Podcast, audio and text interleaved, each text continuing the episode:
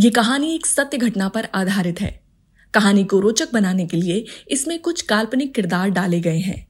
इस कहानी से हमारी मंशा किसी व्यक्ति या समुदाय की भावनाओं को ठेस पहुंचाना बिल्कुल नहीं है और इसे पूरी तरह मनोरंजन के दृष्टिकोण से बनाया गया है। This is an S media podcast and you are listening to the bull of 1992 episode 9 of a 16 part series Harshad की कहानी के पिछले एपिसोड में हमने ये जाना कि कैसे हर्षद ने पोलो के शेयर्स को खरीद कर ज़मीन से आसमान तक पहुँचा दिया था। और अब मीडिया, अखबार और मैगजीन में भी हर्षद ने एक अपनी खास जगह बना ली थी। मगर ये बात बेयर्स को कुछ रास नहीं आ रही थी। अब बेयर्स कुछ ऐसा करने वाले थे जिससे पोलो के शेयर्स नीचे आ सके। मगर ये करना इतना आसान नहीं था। और आखिर कब तक बेयर्स चुप बैठने वाले थे? जिसके लिए मनु मुद्रा ने एक नया रास्ता निकाला और अपने एक खास आदमी को बुलाकर उससे कहा ए छोटे हर्षद की कोई खबर आई है क्या? हाँ दादा आया है वो आदमी।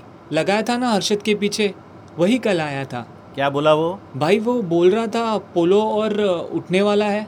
हर्षद ने पूरी तैयारी कर ली है। पोलो पोलो पोलो यार थक गया हूँ सुनकर। दादा मार्केट में भी सिर्फ़ यही छाया हुआ है। इस पोलो के शेयर्स खरीदना शुरू कर। और मैं गिराता हूँ इसको। दादा नहीं खरीद सकते।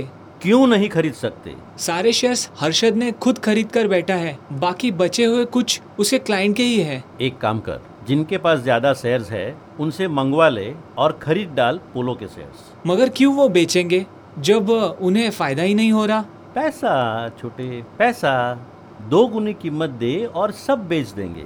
कल तक मुझे पोलो के सारे शेयर्स अपने पास चाहिए। जी भाई। बेयर्स को मालूम था कि बैंक्स भी हर्षद की क्लाइंट हैं और हर्षद के कहने पर वो ज़्यादा से ज़्यादा स्टेक्स को प्रॉफिट के लालच में खरीदती हैं और इसीलिए बेयर्स ने एक बैंक को टारगेट किया और उनके पास जाकर बात की। गुड आफ्टरनून सर मुझे मनु मुद्रा ने भेजा है। ओ आइए आइए बैठिए। थैंक यू कहिए क्या मदद करूँ मैं आपकी? मैं सीधा पॉइंट पर आता हूँ। सर आपके पास जो पोलो के शेयर्स है वो हम खरीदना चाहते हैं। ये क्या कह रहे हो आप? वो तो ऑलरेडी मिस्टर हर्षद मेहता के अंडर है। मैं उनसे पूछता हूँ। उनको नहीं बताना है sir. What is this how can I do this to mister Mehta? Sir market में ट्रस्ट का कोई काम नहीं है। और हम आपको प्रॉफिट दे रहे हैं। प्रेजेंट वैल्यू से भी डबल दे रहे हैं आपको। डबल जी सर इसीलिए बोल रहा हूँ। ऐसी डील बार बार नहीं मिलती। और लाखों शेयर्स में आपके शेयर्स का पता भी नहीं चलेगा। ओके श्योर डील डन अच्छा सर अब मैं चलता हूँ. थैंक यू ज़्यादा प्रॉफिट देखकर बैंक्स ने हर्षद के शेयर्स वेयर्स को बेच दिए जिसकी वजह से पोलो के शेयर्स अब मार्केट में गिरना शुरू हो गए थे। हर्षद और उसकी टीम चिंता में थी। वो ये कारण समझ नहीं पा रही थी कि आखिर पोलो के शेयर्स गिर कैसे रहे हैं। क्योंकि मैक्सिमम शेयर्स तो हर्षद ने खुद खरीद के रखे थे, बल्कि मार्केट में काफ़ी कम शेयर्स ही सर्कुलेट हुए थे, जिनके गिरने के बावजूद भी शेयर्स वैल्यू पर कुछ फ़र्क नहीं पड़ना चाहिए था। तो आखिर ये शेयर्स आ कहाँ से रहे थे? और इन्हें खरीद कौन रहा था? हर्षद चिंता में था और इस बात की जड़ तक पहुँचना चाहता था। और इसी बात का पता लगाते हुए भूषण एक दिन हर्षद के पास दौड़ते हुए आया और उसने ये बात बताई कि भाई भाई। अरे भूषण क्या हुआ? भाई पता चल गया। क्या पता चल गया है? साफ़ साफ़ बोलो यार। पोलो के शेयर्स क्यों गिर रहे हैं? ये सब पता चल गया। अच्छा जल्दी बताओ मुझे। वेयर्स ने हमारे ही शेयर्स को खरीद के हमको ही बेचा है। और खरीदे किससे हैं? क्योंकि हमने तो किसी को बेचे नहीं। बैंक्स ने बेचा है भाई। ये बैंक भी ना किसी की सगी नहीं हो सकती। साला जहाँ प्रॉफिट दिखता है वहीं चली जाती हैं। अब क्या करना है? इंतज़ार करते हैं। इन बेयर्स को बेचने दो और तुम खरीदो। जब इन्हें लगेगा कि मेरे पास फंड नहीं है तब दोबारा शेयर्स खरीद कर इन्हें नानी याद दिलाएँगे। इन बेयर्स का गेम तो अब मैं पलटता हूँ। हाँ ये आइडिया ठीक है मगर पैसा किधर से आएगा? वो तू चिंता मत कर वो सब मुझ पे छोड़ दे। तू बस शेयर्स खरीद ले। हाँ भाई ओके। हर्षद का ये मुनाफा सारी दुनिया के साथ साथ अब सुचेता की नज़रों में भी आ गया था। सुचेता अब टाइम्स ऑफ़ इंडिया की एक जर्नलिस्ट बन चुकी थी। सुचेता ने हर्षद के प्रॉफिट बनाने वाले पैटर्न को समझ लिया था और वो समझ गई थी कि बहुत सारी बड़ी और सरकारी संस्थाएँ हर्षद की इस काम में मदद कर रही हैं। गवर्नमेंट संस्थाएँ हर्षद को पैसा सप्लाई करती थीं, जो कि एक गलत काम था कि ये पैसा पब्लिक का था। तो यूँ कोई भी सरकारी संस्था किसी एक इंसान के प्रॉफिट के लिए पैसों को किसी को भी नहीं दे सकती। और सुचेता इसके अगेंस्ट कुछ करना चाहती थी, इसे रोकना चाहती थी और इसके लिए सुचेता ने सेवी की मदद लेने के बारे में सोचा। बहरहाल, सेवी के पास फैसला सुनाने या गिरफ्तारी करने की शक्ति नहीं होती है। मगर सेवी चाहे तो किसी भी मुद्दे या किसी भी इंसान के ऊपर कमेटी ज़रूर बना सकती है और उसकी जाँच करवाकर उसे आरोपी साबित कर सकती है। इसी कारण से सुचेता सेवी के हेड ऑफ़िस जा पहुँची।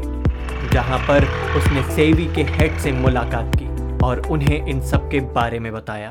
Hello sir very good morning to you myself Sucheta Dalal from Times of India sir I want to tell you about something good morning miss Dalal please have seat बताइए आप क्या कहना चाहती हैं? Sir जैसा कि आप भी देख रहे हैं शेयर मार्केट जिस स्पीड से ऊपर जा रहा है ये इंडियन इकोनॉमी के फ्यूचर के लिए वलनरेबिलिटी बन सकता है।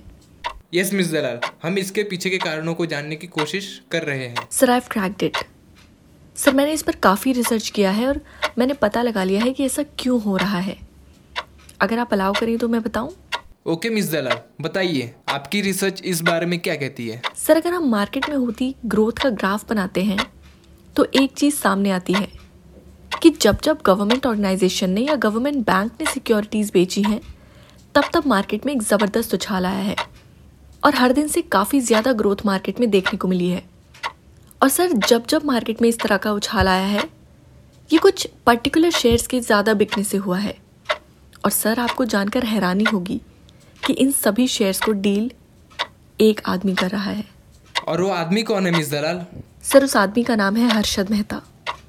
Miss Dalal I all right आप जानती हैं कि आप क्या कह रही हैं? आप ये कहना चाहते हैं कि एक मामूली सा इंसान न सिर्फ़ सरकार, बल्कि मार्केट को चला रहा है। दिस इज़ बुलशिट सर, ऐसा ही है।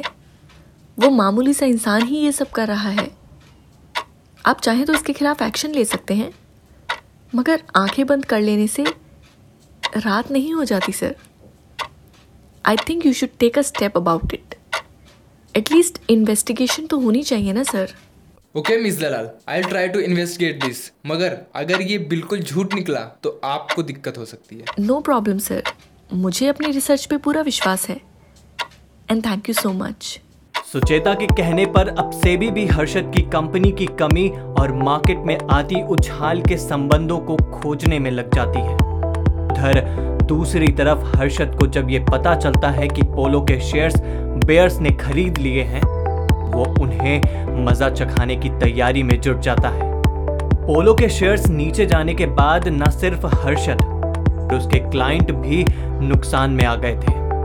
हर्षद के कहने के बाद भी इस वक्त पोलो के शेयर्स कोई भी नहीं खरीदना चाहता था। हर्षद ने एक बार फिर पोलो के शेयर्स को उठाने के बारे में सोचा, मगर पोलो के शेयर्स के भाव ऑलरेडी काफ़ी ऊपर थे। उन्हें खरीदने के लिए हर्षद को अच्छे फंड्स की ज़रूरत थी। पैसे की ज़रूरत इस बार हर्षद को एसबीआई तक ले जाती है। यहाँ पर हर्षद की मुलाकात होती है एसबीआई के एक एम्प्लॉय सीतारमन से, जो बैंक सिक्योरिटीज का हिसाब किताब रखता था। और अब हर्षद ने उसे टारगेट बना लिया था। हर्षद ने पैसों के सिलसिले में एक बार सीतारमन को अपने घर बुलाया। उससे कहा अरे सीतारमन जी आइए आइए। हमारे घर में आपका स्वागत है। सर घर क्यों बुलाया? कहीं और भी तो बुला सकते थे। आप कोई देख लेता तो? अरे भाई आप बैंक वाले डरते बहुत हैं। और घर में आ भी गए तो क्या? सुबह से शाम तक कितने लोग आते जाते रहते हैं यहाँ। सर बताइए। देखिए आपको पता है कि मैंने आपको यहाँ क्यों बुलाया है। पर फिर भी आपको मैं एक और बार बता देता हूँ। देखिए सीतारमन जी मुझे 500 करोड़ रुपए का चेक चाहिए। आपकी बैंक सिक्योरिटी अकाउंट से। पाँच सौ करोड़? ये तो बहुत ज़्यादा है सर। मुझे तो कहा गया था बहुत थोड़ा पैसा चाहिए। ज़्यादा कहाँ है सीतारमन जी? ये तो बहुत कम है। सीतारमन जी मेरे लिए तो ये बहुत कम ही है। जो भी हो मैं ये नहीं कर सकता। और अगर मैं आपको एक परसेंट दूँ तो? एक परसेंट यानी पाँच करोड़? हाँ देखिए सीतारमन जी किसी को पता नहीं चलेगा। एक हफ़्ते में मैं आपको सारा पैसा लौटा दूँगा। एक हफ़्ते में पाँच करोड़ कुछ ज़्यादा नहीं है सीतारमन जी। वैसे सालों लग जाते हैं इतने पैसे कमाने में। बाकी आप समझदार हैं। आप देख लीजिएगा। कब चाहिए? कल। ठीक है सर हो जाएगा। ठीक है सीतारमन जी कल मिलते हैं फिर आपसे। जी। पैसों के सामने अच्छे अच्छे झुक जाते हैं और ये हर्षद को मालूम था और सीतारमन को उसने वही दाना डाला था। जिसमें सीतारमन जैसे लोग अक्सर फंस जाया करते हैं। सीतारमन ने हर्षद को पूरे 500 करोड़ रुपए के सिक्योरिटी चेक्स लाकर दे दिए थे। और अब हर्षद पूरी तरह से तैयार था बेयर्स को मात देने के लिए। और उन्हें बताने के लिए कि जंगल का राजा शेर होता है। और इस जंगल का राजा कोई और नहीं, सिर्फ़ हर्षद है। आगे का क्या था हर्षद का प्लान और उसने किस तरह से 500 करोड़ रुपए का इस्तेमाल किया था क्या हमारा बिग बुल बियर्स को माँ दे पाया था ये सब जानेंगे हम हर्षद मेहता के अगले एपिसोड में Thank you for listening to NS Media Podcast, The Bull of 1992. This was episode 9 of a 16 part series. Series written by Tusharika Sharma. Voiceover by Kushal Dikshit. Subscribe to it on Hubhopper app or wherever you listen to your podcast. For feedback, mail us on nsmediapodcast at the rate gmail.com.